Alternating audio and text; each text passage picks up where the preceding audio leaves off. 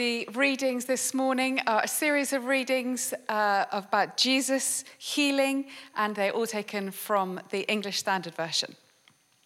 Matthew 8:16. That evening they brought to him many who were oppressed by demons, and he cast out the spirits with a word and healed all who were sick. Matthew 14:14. 14, 14. When he went ashore, he saw a great crowd, and he had compassion on them and healed their sick. Matthew 19, 2. And large crowds followed him, and he healed them there. Matthew 21, 14. And the blind and the lame came to him in the temple, and he healed them. Matthew 12, 15. And many followed him, and he healed them all. Mark 6:56.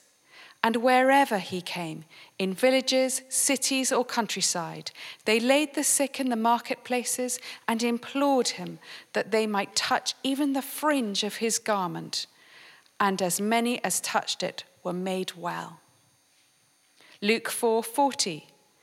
When the sun was setting, all those who had any who were sick with various diseases brought them to him, and he laid his hands on every one of them and healed them. Luke 6:19 And all the crowd sought to touch him, for power came out from him and healed them all. This is the word of the Lord. Thanks be to God.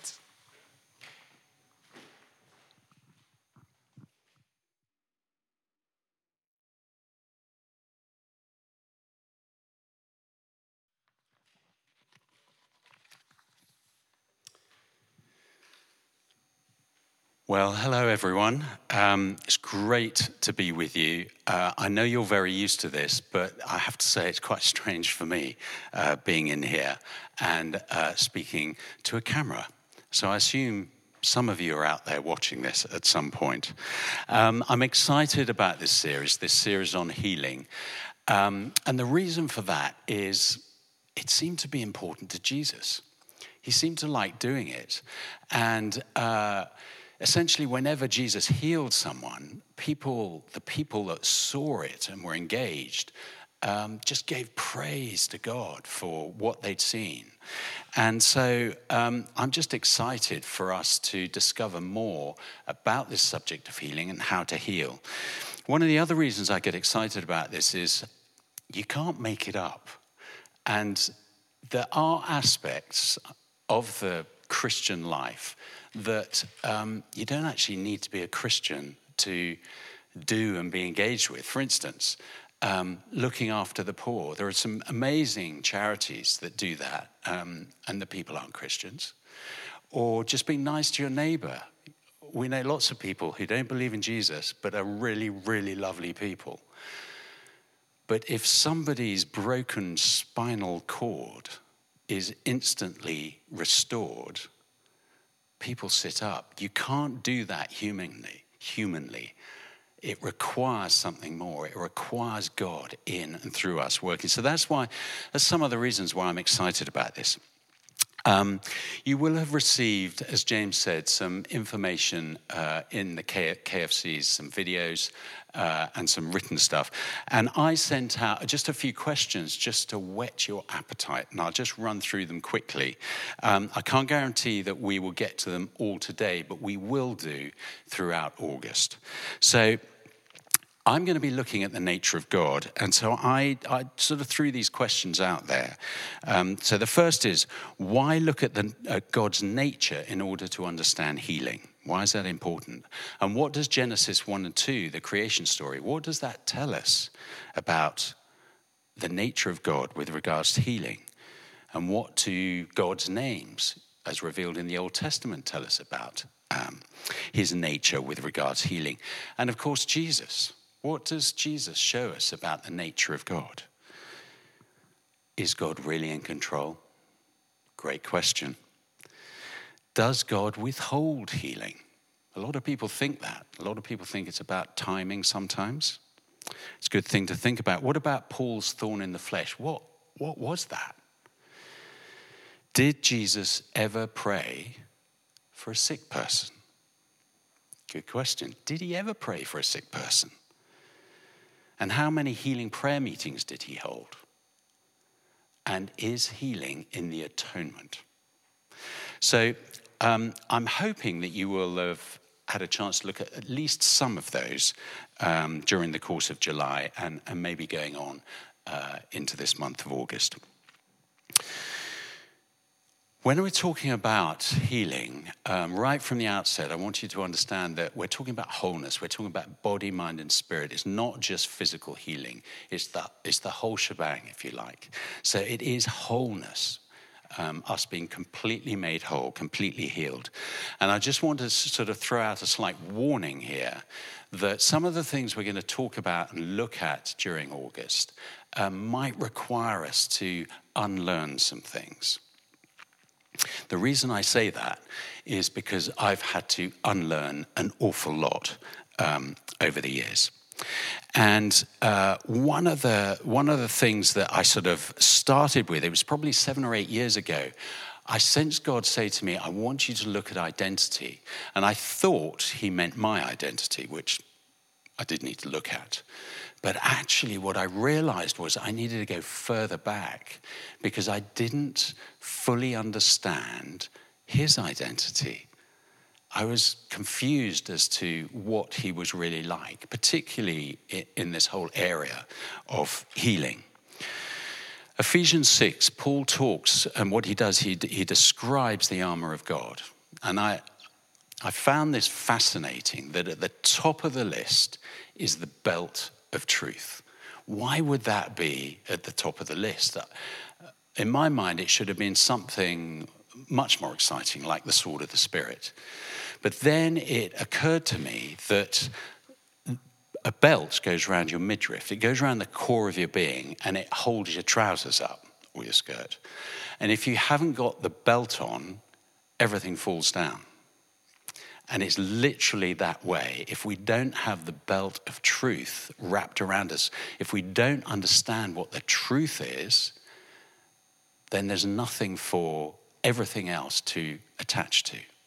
And so I suddenly realized this actually is really important. I need to know the truth of God's nature in order to understand healing. Uh, Romans 12, 2 is a very familiar um, verse for us. It's where Paul talks about being transformed by the renewal of our mind, our dianoia, which is intellect, it is understanding, but it is also imagination. And right at the start of this series, I just really encourage you to be open to maybe rethinking things and seeing things afresh, seeing things anew. Uh, and it's often in our imagination that those things get fired up. So I want to start by looking, and this was instrumental for me, looking at the story of creation. And um, slightly strangely, it was during my reader training that this came alive for me. We were doing an exegesis on uh, the creation story, Genesis 1 and 2. And I have to say, I didn't enjoy it very much. It felt like it was just pulling scripture apart. It could have been, it could have been Shakespeare, it could have been anything. Um, but in that process, I suddenly saw the value for me of the creation story because what it showed me was the plan A of God. And quite often, when I'm sort of questioning something today, I will often go back and say, Does it feature in the original plan? Does it feature in his plan A as the picture is drawn in creation uh, in Genesis 1 and 2? And um, what we see there is, is just the wonderful imagery of um, the father in relationship with his children and vice versa. How uh, they engage with each other, how they enjoy being in each other's company, and how they communicate freely. There's no restriction. And the, the other extraordinary thing is um, there's no separation, there's no death, there's no sickness. None of these things uh, appear in the plan A of God. And uh, one of the trees that's named in the garden is the tree of life. Actually, it, it bookends the Bible. You see it in Genesis 1, you see it in Revelation, the end of Revelation. And it's the, it's the tree of life just bookending the entire book of Scripture. And I love the thought that um, in the garden there's all these trees, such abundance. There's, a, there's an overflow, but there's also the fruit from the tree of life, which the first human beings, Adam and Eve, would have eaten from. So the, the understanding is, the expectation is, they just had life abundant in them. They had eternal life. They were like God, and they were made in his image, the very image of God, as we are. And in uh, 1 John 4, John, John describes what that looks like because he says that God is love. And he actually talks about us being the completion of that, which is extraordinary. And we are made in that image, we are made as love. And so it's important to understand the nature of God as love, particularly when we're looking at this topic of healing. So that is um, the creation story, the plan A, does reveal something that's really helpful when we're talking about the miraculous or talking about healing. The next thing I want to look at is uh, the names of God. Uh, it's fascinating. Throughout the Old Testament, um, God reveals different names that show us something about who He is. And uh, it's, it's just really helpful to um, understand something of that. So, for instance, Jehovah Jireh, that literally means the self existent one who provides for us. Jehovah Shalom, the self existent one who is our peace. And it's a, it's a supernatural peace. It's a peace that rests when there's chaos around us, or it's an actual completeness and a wholeness and a well being. That's what shalom means. But that is it's showing us, it's describing, that name is describing something of the nature of God that doesn't change. That is who He is. And then for, for, for the purposes of this morning, Jehovah Rapha in Exodus um, 15 the self existent one who heals us. Not heals us sometimes, or maybe heals us, but his nature is healer. It's in his DNA.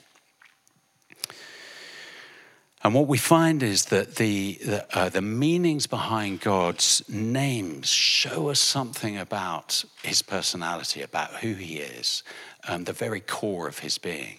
So it's of huge value when we're looking at this. Psalm 103, a wonderful psalm, it says this Bless the Lord, O my soul, and forget not all his benefits, who forgives all our iniquities, who heals all our diseases, who redeems our life from destruction, who crowns us with steadfast love and mercy, and who satisfies us with good, so that our youth is renewed like the eagles. Those few verses are describing something about the nature of God a Savior, as love, that He's good, that He heals us. And how many of us would like our youth renewed like the eagles? I'm just a slight diversion here. But the end of um, Deuteronomy, Deuteronomy, thir- Deuteronomy 34, it describes the death of Moses. It's extraordinary. He was 120. He's just climbed a mountain, and it describes him as dying bright of eye, perfect, perfect eyesight, no glasses, perfect eyesight, and in full vitality. He was as fit as a butcher's dog. So, what we're seeing there is a slightly different aspect of what we might experience today. Our expectation is that one day, if we're lucky enough to get old, we will eventually get some nasty disease and die of it. But that's not what happened to Moses. And I don't believe that's in the heart of God because his name is healer. So it's just interesting. Maybe we need to change our expectation of what our life on earth should look like because there is precedent. So, how about we die healthy in old age? Does that sound good? Here's another one Psalm 105. This is amazing. So, this is literally a, a few verses that, that talks about the whole people of Israel leaving captivity. They're coming out of Egypt, and it says that the Egyptians gave them silver and gold. They, they handed over silver and gold to them as they left. Doesn't that sound like Jehovah Jireh, the self existent one who provides for us? And then it says this it says there were none feeble amongst them. They're a generation, they are a, a nation that has been uh, in slavery for 400 years. You imagine the physical condition they would have been in. And yet it says there was none feeble among them. In other words, the entire nation as they left was healed. Jehovah Rapha, the self existent one who heals. He's true to his nature, he's true to his name. Lamentations 3:33 says, "For he does not afflict from his heart or grieve the children of men."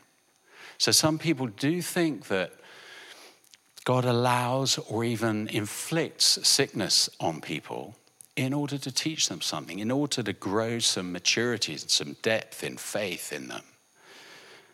But scripture says he doesn't do that. His name says he doesn't do that. His nature would imply something different. And then um, I'm just going to move this. Hang on a sec. Um, we come to Jesus. So we've looked at uh, God's nature as revealed in creation, his nature as revealed in his names. But ultimately, when we look at the life of Jesus, we get um, just an extraordinary picture of the nature of God. Um, Hebrews 1 3 says that Jesus is the exact imprint of the Father, he's the exact representation of God. And Colossians 1:15 says he's a mirror image of the invisible God. He, he, that's what God looks like. And Jesus himself in John 14, verse 9 says to Philip, he says, If you've seen me, you've seen the Father. And I don't know about you, but for, for a long time, I kind of understood where the Holy Spirit sat. I understood what Jesus was like because I read the Gospels. I wasn't quite sure where God the Father sat. I didn't quite know who he was or what he looked like until I discovered this. He looks like Jesus. Jesus looks like him. And it's suddenly, wow, okay, I begin to understand something of your nature now. I know what you're like. I know how much you love me and that you want me well. You want us whole. So, just Jesus revealing um, what God is like is just so, so important. Jesus came, it says in, in uh, 1 John 3, to destroy the works of the devil. And what are the works of the devil? Well, um, it's interesting. Uh, Jesus says in John 10 10, the thief comes to kill, steal, and destroy. Thief being the devil. So anything that we can associate with that, doesn't matter what it is, whether it's um, a loss of income, loss of job, whether it's uh, a loss of a loved one, whether it's illness, it, it doesn't matter. Anything that you can associate with kill, steal, destroy comes from the devil ultimately. Jesus, in the same sentence, says, But I came that you might have life and have it more abundantly. And he is reflecting the nature of his Father there. It's abundant life. And everyone that came to Jesus was healed. Every single one. Uh, Philly read out a few um, verses there, and, and, it was just interesting whether it was an individual or multitudes. You, you literally had whole communities bringing all their sick to Jesus, and he healed them. The only time I can think that uh, we don't hear of everyone being healed is when he was in Nazareth.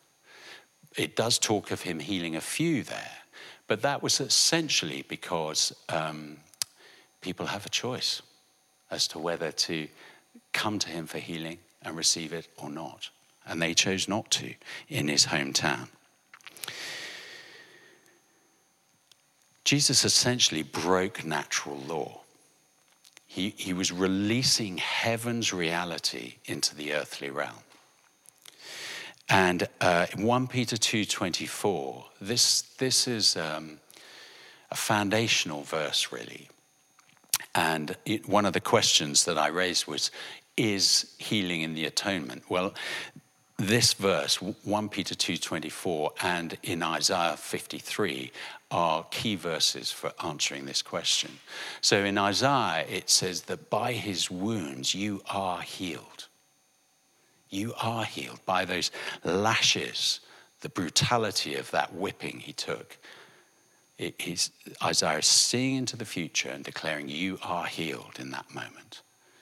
But peter is actually looking back to that time when Jesus was being lashed, then hung on the cross, and then remembering his resurrection, which was witnessed by over 500 people, and then his ascension to be at the right hand of the Father. But he's looking back and he says, By his wounds, by the wounds on Jesus' body, you were healed. He very deliberately puts it in past tense because he understands the finished work of the cross. And it's interesting that those wounds on Jesus' body occurred before he was crucified. So, in other words, we were healed before we were saved. Does that make sense? it surprised me when I saw that, but um, there we go. So I hope that that sort of paints, paints a bit of a picture and is helpful in terms of understanding the nature of God with regards to healing. We can see it, that plan A of God in creation, so clearly. And it's just really helpful to go back to. We see his nature revealed in, in the names that God gave himself. And ultimately, the, the most vibrant picture of um, healing being in the heart of God, part of his DNA, part of his nature, is because that's exactly what Jesus mirrors. It's amazing. Um, I just want to look at a few things now that, that certainly for me over the years have been a stumbling block, and, and these may, might be helpful. And they're, they're areas that, again, um, for some of you, I'd encourage you to uh, please don't take offense, don't be cross with me, but go, go to the scriptures, look at what it says, because I, I was fascinated and astounded and realized actually I've got to change my mind on these things. Um, so the first one is the whole question of control. Is God in control? There's no doubt and there's no question, He is sovereign. He is the Alpha and the Omega. He is the beginning and the end. He's written the beginning. He knows the end. And through Jesus, he has worked out the completion. The kingdom is here now. So there's no question over his sovereignty, but is he in control? And how often do we say God's in control? I mean, I used to say it, particularly when I didn't have an answer for something. You know, I'd prayed for somebody, they died. My response was, God's in control. But the problem with that is that then says something about the nature of God, which is not true to what we've just discovered about his nature as healer. Let's go back to the Genesis story. What happens there? So so God has placed Adam and Eve in the garden. And one of the lovely pictures of the relationship between God and Adam is that having created all the animals, he invites Adam, his son, to come and name them because he wants that relationship, he wants that partnership, he wants Adam to be a part of this journey. and wants to be in relationship with him. And he's excited. He wants to know what Adam's going to name the animals. And it's interesting, isn't it? There are two named trees in the garden. We've mentioned one, the, the tree of life. Wonderful. But the, there's also the tree of the knowledge of, of good and evil. Excuse me. Now, why was that tree there?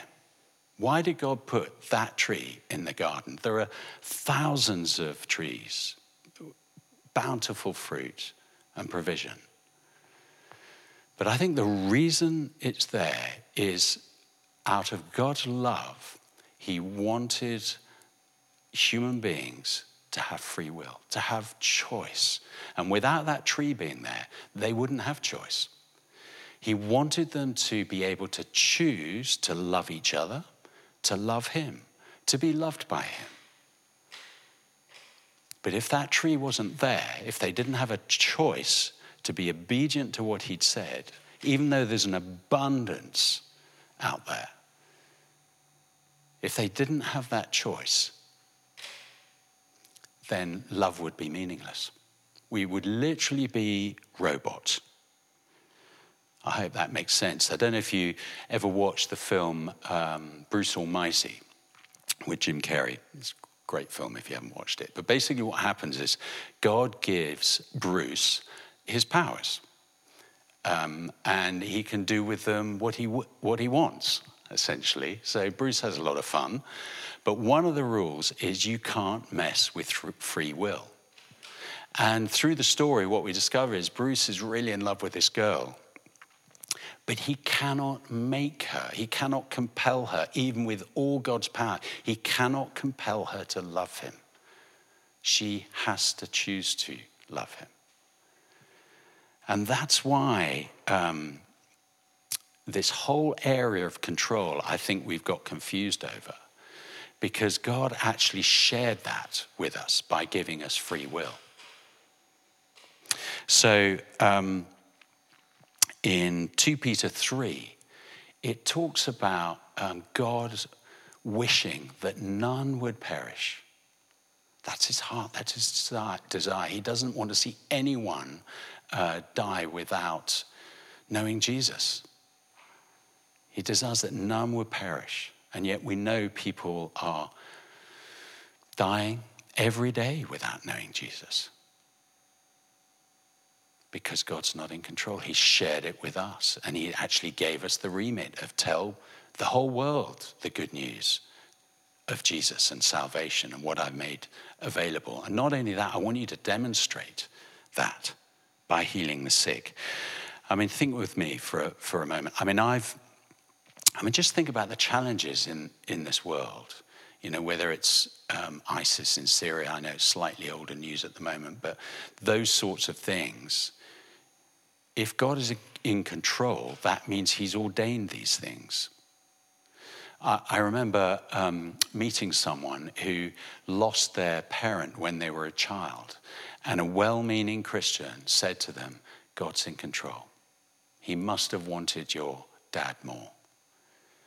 And that child, in that moment, decided that if God is in control, that he has taken my dad, and therefore I don't want anything to do with him. He's, he's nasty, he's vindictive, and he's taken my dad, who I need and I love simply because somebody said God's in control. It's, it's literally laying at God's feet that thing which should actually lie at the feet of the one who comes to kill, steal, and destroy, not the one who brings life and brings it more abundantly.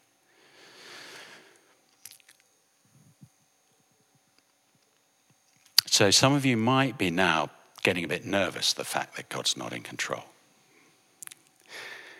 But let's look again at Jesus because he, he just beautifully models what's possible.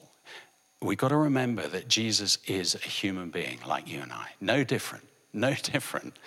Um, Philippians 2 tells us that he, he laid aside, he stepped out of his deity, if you like, and became fully human. And Jesus himself in. Um, uh, John 5 19 says, I can do nothing. And the reason he says that is because he's just wanting us to know he's like you and I.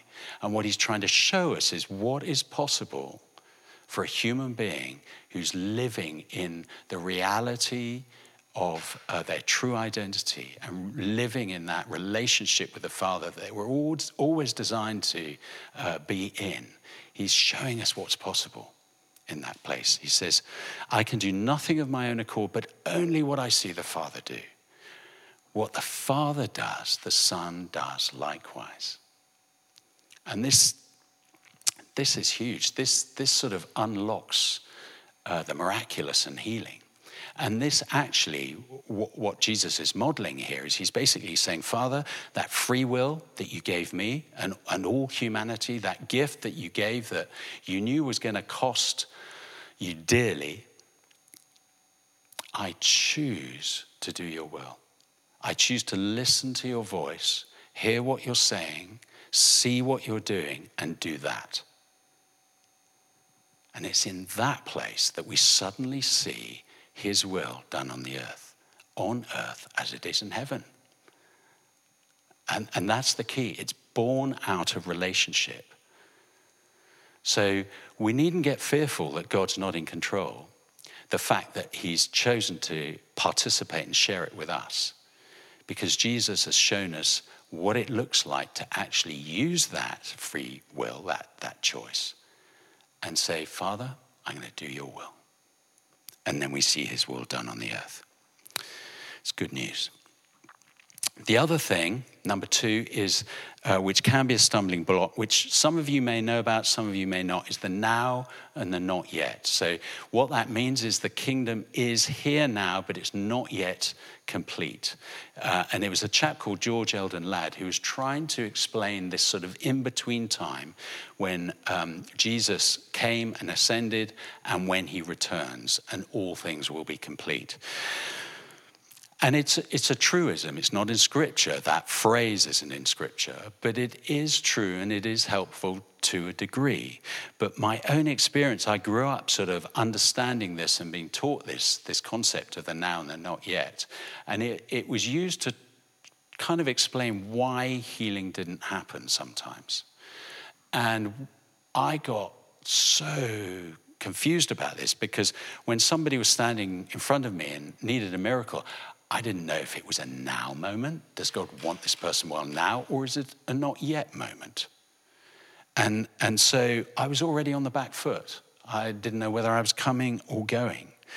And um, when I look at the life of Jesus, particularly with regards to healings and miracles, it always seemed to be a now there didn't seem to be a time when it was a, a, not yet. Somebody would come to him, Lord, I can't see. Please restore my eyesight. It was restored. It always seems to be now. And I sort of began to wonder whether this, this in between time of the kingdom actually even applies to healing. Simply because Jesus was, seemed to be so clear. He was heal the sick, raise the dead, set people free. That was the, that's the remit on us all. Every Christian should be doing those things. That's what he said. And I don't know if you remember the story of the Mount Transfiguration. Um, recounted in Mark 9 and Luke 9 and Matthew 17. It's a great story. So Jesus is on the mountain with his mates and he's transfigured. He's literally, they see him in his glory. He's shining and he's with uh, Elijah and Moses. Meanwhile, down the mountain, his disciples, who've just come off a really successful mission trip, seeing all sorts of people healed, this man has come and said, Can you heal my epileptic son? to uh, his disciples. So Jesus comes down off the mountain, and the father comes to um, Jesus and says, I've brought my son to your disciples for, for them to heal him, and they couldn't do it. Now, this was the moment when Jesus could say, ah, this is about the now and the not yet. The kingdom is here now, but it's not yet complete. So I'm, I'm afraid it's not going to happen this time. Or in this instance, it's not God's timing or he's actually going to get healed when he dies. I've heard that a lot. He's actually going to get healed when he dies. Uh, we all get new bodies when we die. Healing only has value here. It was the perfect opportunity for Jesus to use some of the excuses that we all make, but he doesn't. He instantly heals the boy, once again demonstrating the heart and the nature of his father. And it's interesting, he never prays for anyone. He never prays for anyone to be healed. and I think the reason for that is that um, he knows the nature of God as Jehovah Rapha. He knows in his core of his being, it's Father's will to heal. The only question he's asking of the Father is, How do you want to do it? If, if at all. So I hope, I hope that's helpful in terms of the now and the not yet. My conclusion is it doesn't apply to healing. I think Jesus is very, very clear when it comes to healing that we are to heal the sick. The next one is Paul's thorn in the flesh. This is a, a well known hot potato, and uh, has, the, the, thorn in the flesh has often been attributed to a physical condition. In fact, I, I remember, it was a few years ago now, but I remember saying to someone uh, myself that it was a physical thing. Again, trying to explain why healing doesn't happen sometimes. But is that true? You know, what we're discovering about the nature of God, is it true that Paul's thorn in the flesh was a physical ailment? Well, if you, if you read the context, so if you read 2 Corinthians uh, 11, leading into 2 Corinthians 12, what you realize is Paul is talking about the tough time he's had. He's talking about the persecution that he's endured.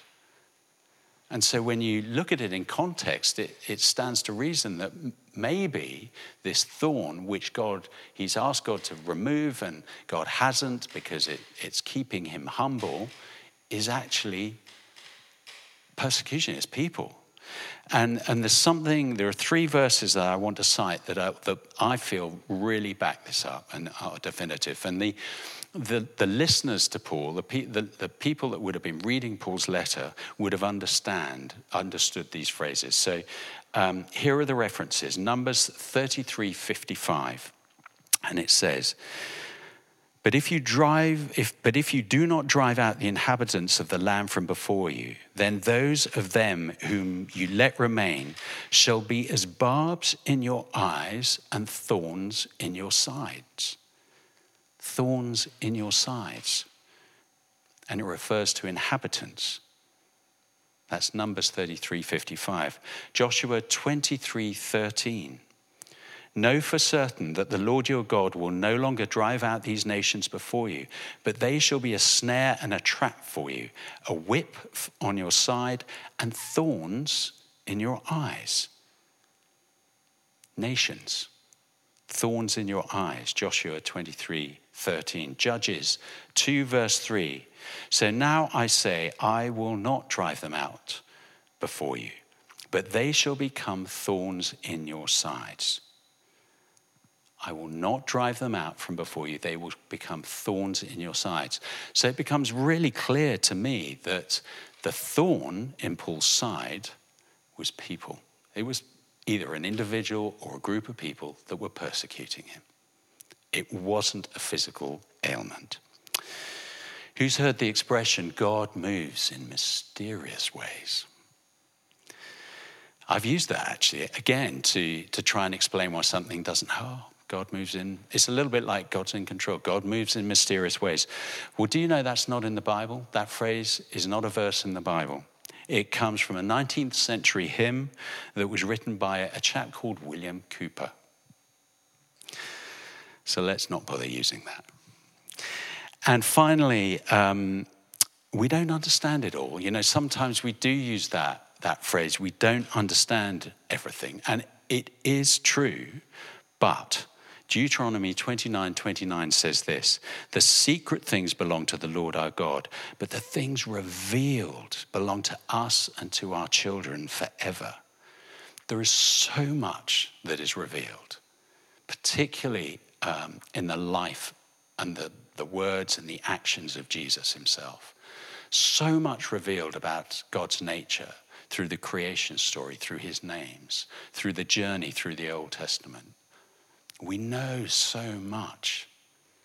We know enough to heal the sick, raise the dead, get people set free, get them whole, and be that way ourselves. So, coming back to this thing of truth, hopefully, what I'm sort of unveiling here are some truths, and hopefully, it's making sense. And, and again, it's, it's Romans 12 2. It's being transformed by the way we think, by the renewal of our minds. And as that begins to happen, literally, as our imaginations change, uh, the transformed imagination becomes the seedbed for heaven on earth. Literally, as we begin to think from heaven to earth, as we hear what the Father's saying, see what He's doing, and do that, heaven is released on earth. So I'm just going to come into land now. The nature of God is Jehovah Rapha, it is the self existent one who heals us.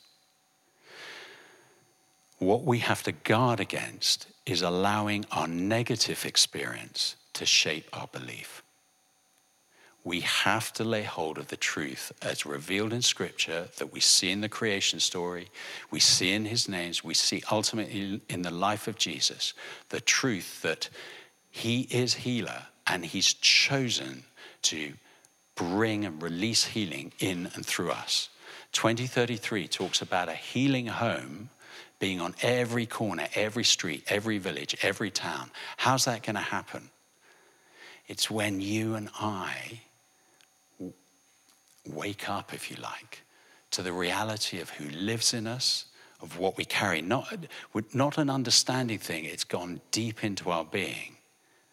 That we are carrying the healer within us.